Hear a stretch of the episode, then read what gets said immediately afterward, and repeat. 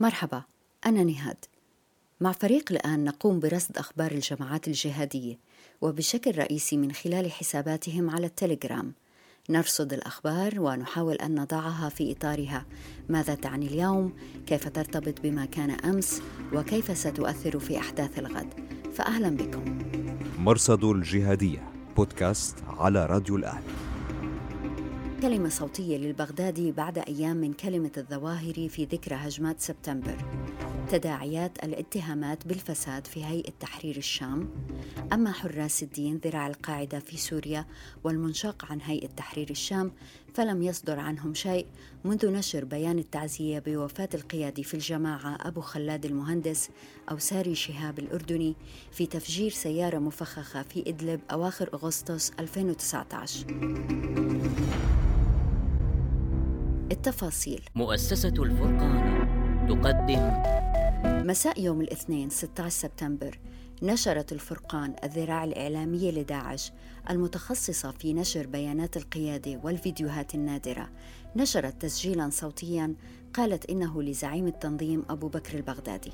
الكلمة دامت ثلاثين دقيقة و15 ثانية، بدت وكأنها احتفال بمرور خمس سنوات على تأسيس التنظيم في يونيو ألفين وأربعة عشر. نصف عقد مضى. البغدادي طمأن أنصاره بأن التنظيم باق ويتمدد. أورد إحصائية لهجمات وصفها بالموحدة، وقال إن التنظيم قام بها خلال الأسبوعين الماضيين في عدة دول، هي الأولى من نوعها في التاريخ الجهادي المعاصر. أكد أن التنظيم لا يزال يستقطب المناصرين ولم يتأثر بالانشقاقات والخلافات التي عصفت به أخيراً.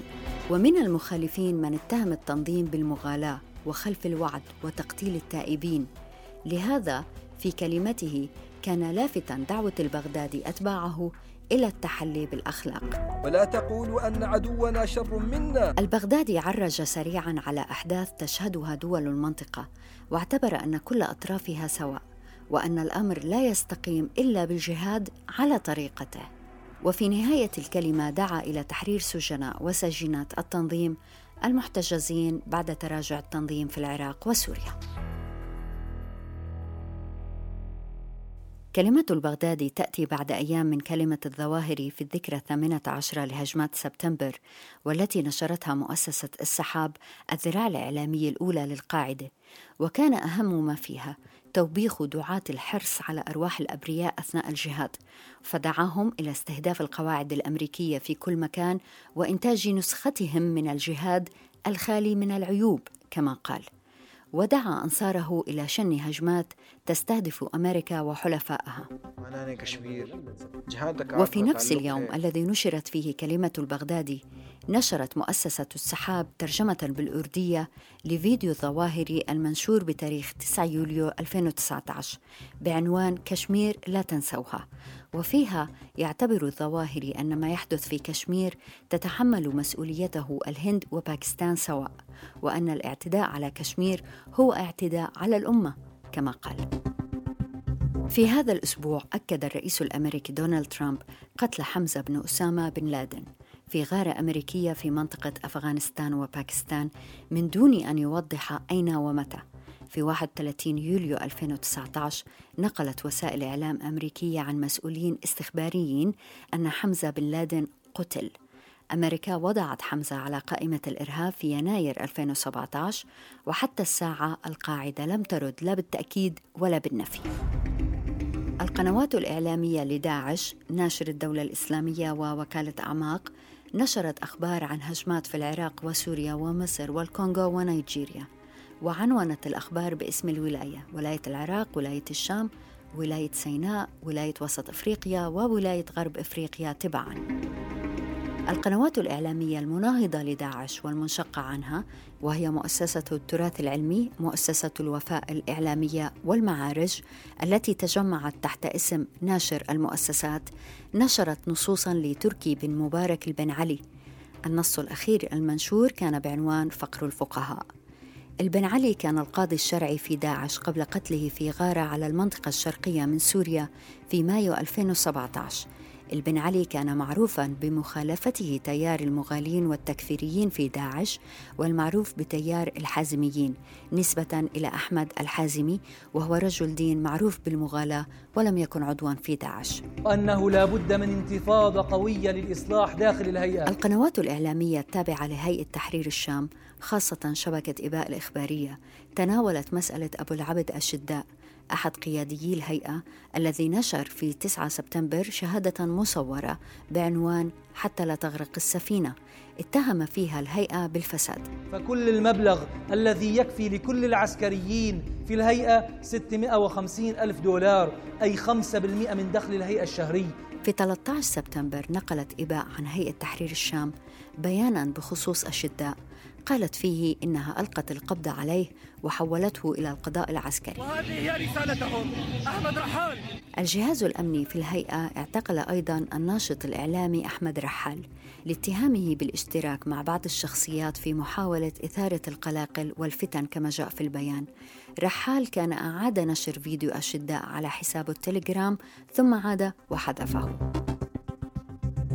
في ثلاثة عشر سبتمبر أيضاً نقلت وكالة إباء الإخبارية عن الحساب الرسمي لهيئة تحرير الشام تشكيل لجنة رقابة عليا لما قالت إنه تصحيح الأخطاء السابقة المتعلقة باستقلالية القرار الثوري وإقامة بديل مؤسسي ثوري ناضج لقيادة المناطق التي تسيطر عليها في إدلب ومحيطها. جاء في البيان أنه خلال الثلاثة أشهر الماضية قتل خمسمائة شخص من مقاتلي الهيئة في حما. دعينا إلى هذه الحملة، حملة جاهد بنفسك، وكنا نحن ننشد أناشيد الثورية الجهادية لنحرض الشباب على الجبهات. وتابعت إباء نشر أخبار حملة جاهد بنفسك التي انطلقت في خمسة سبتمبر وتهدف إلى استقطاب مقاتلين جدد في إدلب ومحيطها. في الفيديو المعنون التغطية الميدانية ظهر جمهور يستمع لخطب وسكتشات مسرحية. ولا هم سمعتهم عم يقولوا أن المجاهدين خواني. في ستة عشر سبتمبر نشرت إباء فيديو بعنوان مسلسل تفجيرات واغتيالات مستمر، وقالت إن هذه الهجمات منسوبة إلى عدة جهات: جماعة الدولة، الميليشيات الكردية، وميليشيات النظام كما جاء في الفيديو.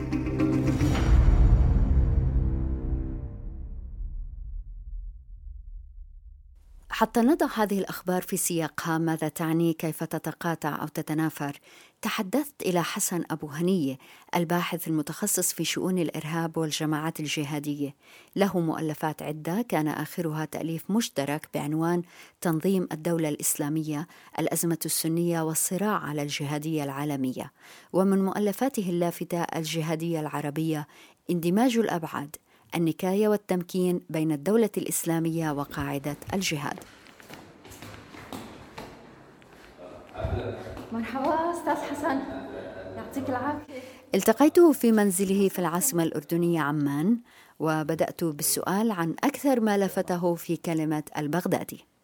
دائما المهم بأن البغدادي حاضر على رأس هيكلية التنظيم، وبالتالي يكذب كل إشاعات عن إصابته أو مقتله، ثم أن هذا الظهور جاء بعد الظهور الأخير بالصوت والصورة في نيسان الماضي. دائما لدى الجهاديين البعد السيكولوجي مهم، كانت هناك دائما يقال بأنه آخر ظهور أو الظهور الوحيد للزرقاوي في ألفين وستة أعقب مباشرة بعد شهر مقتله، وبالتالي كان هناك في داخل الجهاديين نوع من ال من الناحية النفسية السيكولوجية، نوع من الإحباط أنه هذا قد يكون نذير شؤم، لكن وبالتالي هو أسرع، يعني لم يترك فترة طويلة على خلاف دائما يترك سنة أو تسع شهور بين خطاباته، لكن هذه المرة كان سريعا في هذا السياق. إذن ماذا نتوقع؟ أتوقع بأنه التنظيم داعش الدولة الإسلامية هو أعاد تمكن الآن من إعادة الهيكلة، دخل في طور المنظمة، يعني انتهت مرحلة مشروع السياسي الدولي والسيطرة المكانية والعسكرية وتحول إلى تنظيم لا مركزي يعمل في عدة مناطق ويشن حرب استنزاف، حرب عصابات، وهو يريد أن يحافظ على هذا الهيكل بشكل أساسي ويريد بعد ذلك أن يضع الخطط ويستمر. هذا يشير إلى أن هناك عودة للمنظمة بشكل أو بآخر بقوة. هذه تقارير البنتاغون الأخيرة أشارت أن التنظيم يتكيف مع التغيرات وهو يعمل بشكل مركزي، وتقرير الأخير لمعهد دراسة الحرب اللي تنبأ بعودة ثانية، وبالتالي تمت هناك يعني تقديرات متشائمة لدى مراكز استخبارية ومراكز الدراسات بأن التنظيم تمكن من إعادة الهيكل وتمكن من التكيف مع التطورات، وبالتالي الآن يعمل كمنظمة لا مركزية ويشن هجمات مميتة. هلأ بالفترة الأخيرة من من لما صار الانتحار والتراجع لداعش لاحظنا هاي الانشقاقات، لاحظنا كمان انشقاقات نفس بهيئة هيئة تحرير الشام وحراس الدين، والاغتيالات اللي صارت بحراس بين القيادات العليا بحراس الدين كمان. هل أنه ممكن أنه نشوفها كلها بإطار واحد، هو أنه البغدادي عم بيحاول أنه يسترجع بين قوسين عافيته؟ لا شك، أنا بعتقد بأنه كل هذه التطورات تصب في مصلحة تنظيم داعش الدولة الإسلامية. يعني شاهدنا ليس فقط في العراق وسوريا إنما في الفروع، إذا نظرنا إلى فرع غرب أفريقيا في شمال شرق نيجيريا مثلا، تغلب جناح البرناوي اللي يقود التنظيم الدولة ولايات غرب أفريقيا على جناح أبو بكر شيكاو، وبالتالي أصبح هو القوة، وشاهدنا تطور على صعيد أداء العسكري وأداء الإعلامي. هذا ما حدث أيضا في أفغانستان، في خراسان، في العراق وسوريا. نعلم أن التنظيم فصل بين ولاية العراق وسوريا وعاد الهيكلة، وشاهدنا أنه يضغط على بقية الجماعات. هيئة تحرير الشام التي تسيطر على إدلب دخلت في نزاعات مع مجموعة حراس الدين المرتبطة أكثر بالقاعدة، والتي هي خرجت من رحم النصرة بعد رفضها فك الارتباط بالقاعدة في يوليو تموز ألفين وستة عشر، ثم أعلنت عن وجودها بعد تشكيل هيئة تحرير الشام في يناير ألفين وسبعة عشر، أعلنت في شباط فبراير عن تشكيل نفسها. حدثت هناك بالتأكيد هناك خلافات وعمليات استقطاب وفرز على أسس أيديولوجية وعلى أسس الهيمنة والسيطرة والنفوذ، وهذه كلها في النهاية لا شك بأنها سوف تدفع بهذه الحركات إما أن تتوحد في إطار واحد أو في النهاية أن تصل إلى نوع من التعاون كما كان يحدث في مراحل سابقة بين التنظيم القاعدة وحركات محلية في مختلف أنحاء العالم العربي أو الإسلامي. ولذلك يعني ربما نشهد هذه العداوة وهذا ال ال ال ال ال الانقسام الكبير لدرجة التقاتل ربما سيبدأ شيئا فشيئا بالتلاشي، نظرا لغياب مناطق السيطرة والنفوذ والمصالح، وبالتالي تصبح العدو المشترك هو من يحدد طبيعة الائتلافات كما حدث مع القاعدة عندما تشكلت الجبهة الإسلامية العالمية عام ثمانية وتسعين. إذا تتوقع أنه يصير في تقارب بين بين داعش وبين القاعدة، الظواهري بين الظواهري والبغدادي؟ ممكن، لكن لا يشعر حاليا تنظيم داعش بالحاجة كثيرا بالذات إلى الظواهري. الظواهري شخص معزول في أفغانستان وباكستان، ليس لديه القدرة، ليس لديه المسيرين الأيديولوجيين، فقد معظم القيادات حوله، كان آخرهم أبو الخير اللي قتل في سوريا، ثم مؤخرا حمزة بن لادن. إذن لم يعد لديه قدرة، وشاهدنا أن هناك تمرد للفروع القاعدة سواء حركة شباب المجاهدين أو كذلك في اليمن، طبعا فضلا عن جبهة النصرة الجولاني اللي تمرد على قيادات. لم يعد يستطيع الظواهري أن يدير هذا التنظيم كما كان يفعل بن لادن، وحتى حلفاء الأشد وهم في أفغانستان مع حركة طالبان دخلت في مفاوضات مع, مع أمريكا، وإن كانت توقفت لكنها ستستأنف بالتأكيد في المستقبل. وبالتالي أحد شروط الأمريكية على طالبان هو فض علاقتها مع القاعدة وعدم استخدام الأراضي الأفغانية بشأن هجمات على أمريكا، وهذا يناقض أساس تنظيم القاعدة. ولذلك أعتقد الظواهري الآن يعاني، شخص معزول تماما وفاقد السيطرة، بينما على خلاف البغدادي اللي يتمكن من إعادة الهيكل وهو يشن هجمات ولديه أكثر من إحدى عشرة ولاية أو فرع في مختلف أنحاء العالم، وعم بيعمل تصفيات بحراس الدين اللي هي ممثل القاعدة، فرع القاعدة بسوريا كمان. لا شك في إطار التنافس وفي إطار الصراع على أساس تمثيل ما يسمى الجهادية العالمية وعلى أساس المصالح والنفوذ، هذه الحركات تتعرض، خصوصا أنها الآن تتعرض ضغوطات من النظام السوري وروسيا وإيران وحتى من الأتراك أيضا بطريقة أو بأخرى، وبالتالي تصبح خيارات هذه المجموعات ضعيفة، وبالتالي هي ربما تجد نفسها في النهاية في إطار من فض الاشتباك والخلاف مع تنظيم داعش الدولة الإسلامية، ثم بعد ذلك الدخول في عملية تعاون قد تتطور إلى عمليات اندماج. ماذا يعني حمزة بن لادن بالنسبة للقاعدة، بالنسبة لهذه الحركات الجهادية في العالم؟ يبدو أن حمزة بن لادن كان يشكل الأمل الأخير لإعادة ترميم تنظيم القاعدة، لأنه في عهد الظواهري يعني تراجع التنظيم بشكل كبير، لم يعد قادرا على فرض نفوذه وسيطرته على الفروع، ولم يعد قادر على أيضا الاستقطاب والتجنيد. وحدث اختلال، نعرف تاريخيا تنظيم القاعدة مكون من جناحين أساسيين، الجناح المصريين والجناح الجزراويين أو جزيرة العرب يعني السعوديين بشكل أساسي. وبالتالي كانت خلال فترة الظواهري وبالذات بعد مقتل أبو بصير ناصر الوحيشي اللي كان نائب الظواهري في ألفين وستة عشر، تولى أبو الخير مصري، وبالتالي أصبح التنظيم مستمصر يعني معظم القيادات مصرية، وبالتالي حدث اختلال وكان يفتقد إلى أي شخصية كاريزمية. مع مقتل القيادات والكاريزمية الكبيرة سواء بن لادن، عطية الليبي، أبو يحيى الليبي وغيرهم غيرهم من القيادات، أصبح الظواهري معزول، وأصبح التنظيم صورة لما كان عليه إبان فترة بن لادن. حمزة بن لادن أعاد التوازن، ولديه كاريزما يستند فيها إلى كاريزما والده، وهو بالتالي لديه تاريخ طويل مع والده من السودان إلى إيران إلى أفغانستان، في كل هذه المحطات، وكان فعلا يعني يهيأ. شاهدنا منذ عام ألفين وأربعة عشر بدأ يظهر بقوة منذ أب أغسطس، ولذلك الأمريكان بدأوا يلتفتوا في ألفين وستة عشر سبعة عشر كانون ثاني يناير، وضع على لائحة الإرهاب، ثم بدأت عمليات تتبع لأنه كان يريد أن يقود تنظيم القاعدة في العراق وسوريا، ثم بدأ أنه مرشح ليكون نائب الظواهري، والظواهري قدموا في عدة أشرطة باعتباره كأنه يعني يجهزه لقيادة التنظيم، لكن الولايات المتحدة الأمريكية أدركت بعتقد هذه الخطورة في اللي يمكن أن تشكل إعادة بناء التنظيم القاعدة، وبالتالي تم تصفيته. لا شك أن حمزة بن لادن كان خسارة لتنظيم القاعدة، وبالتالي هذا قضى على أي آمال لإعادة بناء تنظيم القاعدة مع الظواهري. لكن بالمقابل أستاذ حسن، داعش بال2014 لما احتلوا الموصل احتلوا وأحكموا السيطرة على مساحات واسعة من من سوريا، لكن تراجعوا تراجعوا إلى تقريبا إلى مستويات متدنية جدا، ومن الرسائل اللي, اللي عم تسرب والشهادات اللي عم تسرب كمان بالقنوات المنشقة عن داعش نفسهم مثل التراث العلمي والوفاء، إنه في انتقاد للبغدادي نفسه بأنه وين كان، إنه مش موجود. حتى كمان إذا حضرتك أكيد سمعت تركيز من البغدادي بخطابه بكلمته على تحرير الأسيرات، وهذا كان انتقد بأبريل إنه ما حكى عنهم.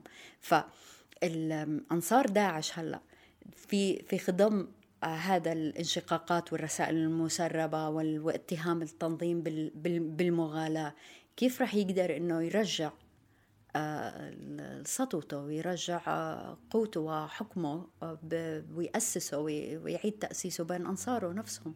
أعتقد لأنه أنصار التنظيم وأتباعهم الحقيقة يعني هم يريدون أن يحافظ، يعني ليس قوة البغدادي ذاتية، قوته موضوعية، بمعنى أن هناك تنظيم هيكل لديه أموال، كما جاء في التقرير الأخير للأمين العام أنه لا يزال يحتفظ بنقد واحتياطي نقدي يقدر ب ثلاثمئة مليون دولار، وبالتالي لديه الإمكانات المادية، لديه الهيكلية، عاد هيكلة هذا التنظيم، لديه الفروع، وكل هذه الفروع تدين بالولاء للتنظيم، بمعنى فرع التنظيم في خراسان الفرع الصاعد والقوي لينفذ هجمات، وكذلك الفرع في غرب أفريقيا القوي، وبقية الفروع كلها تدين بالولاء، بالإضافة إلى مركز التنظيم في العراق وسوريا والهجمات. يعني هناك مصلحة للتنظيم بالاحتفاظ بالبغدادي، وليس البغدادي كشخص كرمز يشير إلى تماسك وقوة التنظيم، فليس هي ليست من كفاءة وقدرة البغدادي نفسه، إنما بقدرة الأعضاء والقيادات الأخرى سواء بالفروع أو في مركز التنظيم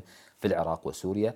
يعني كان هناك خلافات حول وحديث طويل عن الحديث عن عدم تأهيل أو أنه لا يمتلك المؤهلات القيادية، وأنه يعني ذهب من الموصل خرج، لكن مع ذلك مع كل هذه الانتقادات ثمت قناعة بأنه أن البغدادي وجوده ضروري للحفاظ على وحدة التنظيم ووحدة الهيكل التنظيمي والاستمرارية. هذا ما جعل البغدادي يحاط بمجموعة من العسكريين والأمنيين الحريصين جدا على بقائه وعدم إصابته رغم مقتل معظم القيادات الصف الأول التي كانت حول البغدادي، بدءا من التركماني وأبو علي الأنباري وصولا إلى العدناني وأبو محمد فرقان، لكن بقي هناك تركيز أمني كبير على حفظ رأس النظام ممثل البغدادي، لا لشخص البغدادي لكن لما يمثل البغدادي من دلالة على تماسك ووحدة التنظيم. هذه هي قوة التنظيم داعش قبل ما يكون قوة البغدادي. إذن هذا يفترض يكون في تحذير للعالم من من عودة التنظيم. هذه هذه التحذيرات صدرت من البنتاغون، من وزارة الدفاع الأمريكية، من التقارير الاستخبارية الأوروبية، ومن مراكز أبحاث. آخرها كان التقرير الأخير الطويل لمركز دراسات الحرب المرموق في واشنطن الذي كتب تقرير طويل بعنوان داعش عودة ثانية، وبالتالي هناك تنبؤات على مستوى الخبراء على مستوى الأجهزة الاستخبارية أن التنظيم قد تمكن من إعادة الهيكلة. كان ناثان سيلز منسق الدبلوماسية لمكافحة الإرهاب في الخارجية الأمريكية قال بأن التنظيم يتكيف بسرعة ويتحول إلى منظمة لا مركزية بشكل مذهل، وبالتالي شاهدنا على مدى مثلا إذا نظرنا إلى عام ألفين وثمانية عشر نفذ التنظيم في العراق وسوريا وحد أكثر من ثلاثة آلاف وخمسمائة هجوم. وبالتالي التنظيم ليس مجرد هي يعني توقعات بعيدة عن الواقع، إنما هي من رصد لما يحدث في كل المناطق سواء في العراق وسوريا أو في مناطق وجوده في إفريقيا أو وجوده في آسيا أو جنوب شرق آسيا أو في مناطق الأخرى. هلأ إذا اعتبرنا أنه الجراوند زيرو مثلا كان بالألفين وأربعة عشر رقى الموصل، بهاي المرحلة اللي نحن مقبلين عليها وين ممكن يكون الجراوند زيرو، وين ممكن يكون مركز بين قوسين الخلافة؟ باعتقادي سيبقى العراق. علينا أن ندرك بأن هذا التنظيم تنظيم الدولة الإسلامية هو تنظيم عراقي أساسا، يعني تنظيم عراقي، ولذلك سيبقى القائد مثلا هو عراقي حتى لو ذهب أبو بكر البغدادي، سيبقى مركزه بشكل أساسي هو في العراق.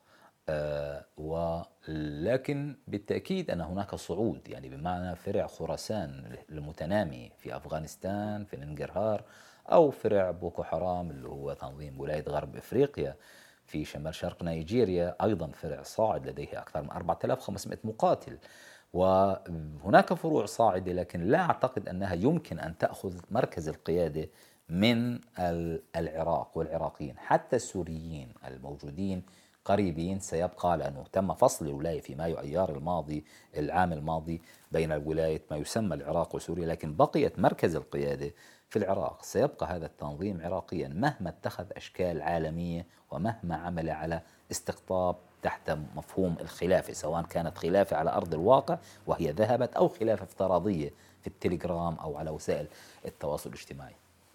التليجرام تحول في الطريقة اللي بيستقطب فيها داعش أنصاره، ما عدنا بنشوفهم على يوتيوب ولا على تويتر ولا على السوشيال ميديا البين قوسين التقليدية، إنه بنشوفهم على التليجرام والوصول إلهم مش ليس سهل. كيف بتتوقع إنه يعيدوا استقطاب أنصار إلهم؟ طبعا يجب أن نفهم أن طبيعة عمليات الاستقطاب والتجنيد اختلفت، وبالتالي الرسائل ستختلف. يعني اختلفنا بأنه كان هناك الاستقطاب في ألفين وأربعة عشر ألفين وأحد عشر ألفين وستة عشر في العراق وسوريا، كانت هي مركز الاستقطاب على اعتبار أن هناك سيطرة مكانية وخلافة، وبالتالي تم تجنيد أكثر من أربعين ألف مقاتل عربي وأجنبي. هذه المرحلة انتهت، أصبحت الاستقطابات الآن لا تحتاج إلى هذه الدعاية الكبيرة في الخارج لأن استقطابات داخلية. أشار تقرير البنتاغون مؤخرا بأن التنظيم في سوريا وحده يجند أكثر من مئة وخمسين شخص شهريا، وبالتالي هو اختلفت طرق التجنيد. أصبح التجنيد مثلا في منطقة أفغانستان يجند من داخل المنطقة، وكذلك في غرب إفريقيا اللي أصبح هناك تطور من ألف وخمسمائة مقاتل إلى أربعة آلاف وخمسمائة مقاتل. هذا الأمر حدث مع خراسان، لا تزال بحسب تقارير الأمم المتحدة هناك أكثر من عشرين إلى ثلاثين ألف في العراق وسوريا. أصبح التنظيم يعمل ليس كسيطرة مكانية ومشروع سياسي وخلافة، وأن أصبح يعمل كمنظمة، وبالتالي منظمة سرية لم يعد يحتاج إلى هذا النسق من الدعاية عبر التليجرام، وأصبح يعتمد على التشبيكات المباشرة في المناطق سواء في غرب أفريقيا، في أفغانستان، في أفريقيا، وكذلك في العراق وسوريا. ولذلك شاهدنا تقارير أن هذه المستويات تتضاعف الآن، تزيد ليس استقطابات مقاتلين من الخارج إنما مقاتلين من الداخل، وهم يعملوا إما وفق مجموعات صغيرة أو خلايا أو كذئاب منفردة. وبالتالي نمط المخاطر في حالة المنظمة اختلفت عن حالة المشروع السياسي ويسمى الخلافي. شكرا جزيلا أستاذ حسن. شكرا لك. شكرا. مرصد الجهادية، بودكاست الآن. فام إعداد وتقديم نهاد الجريري.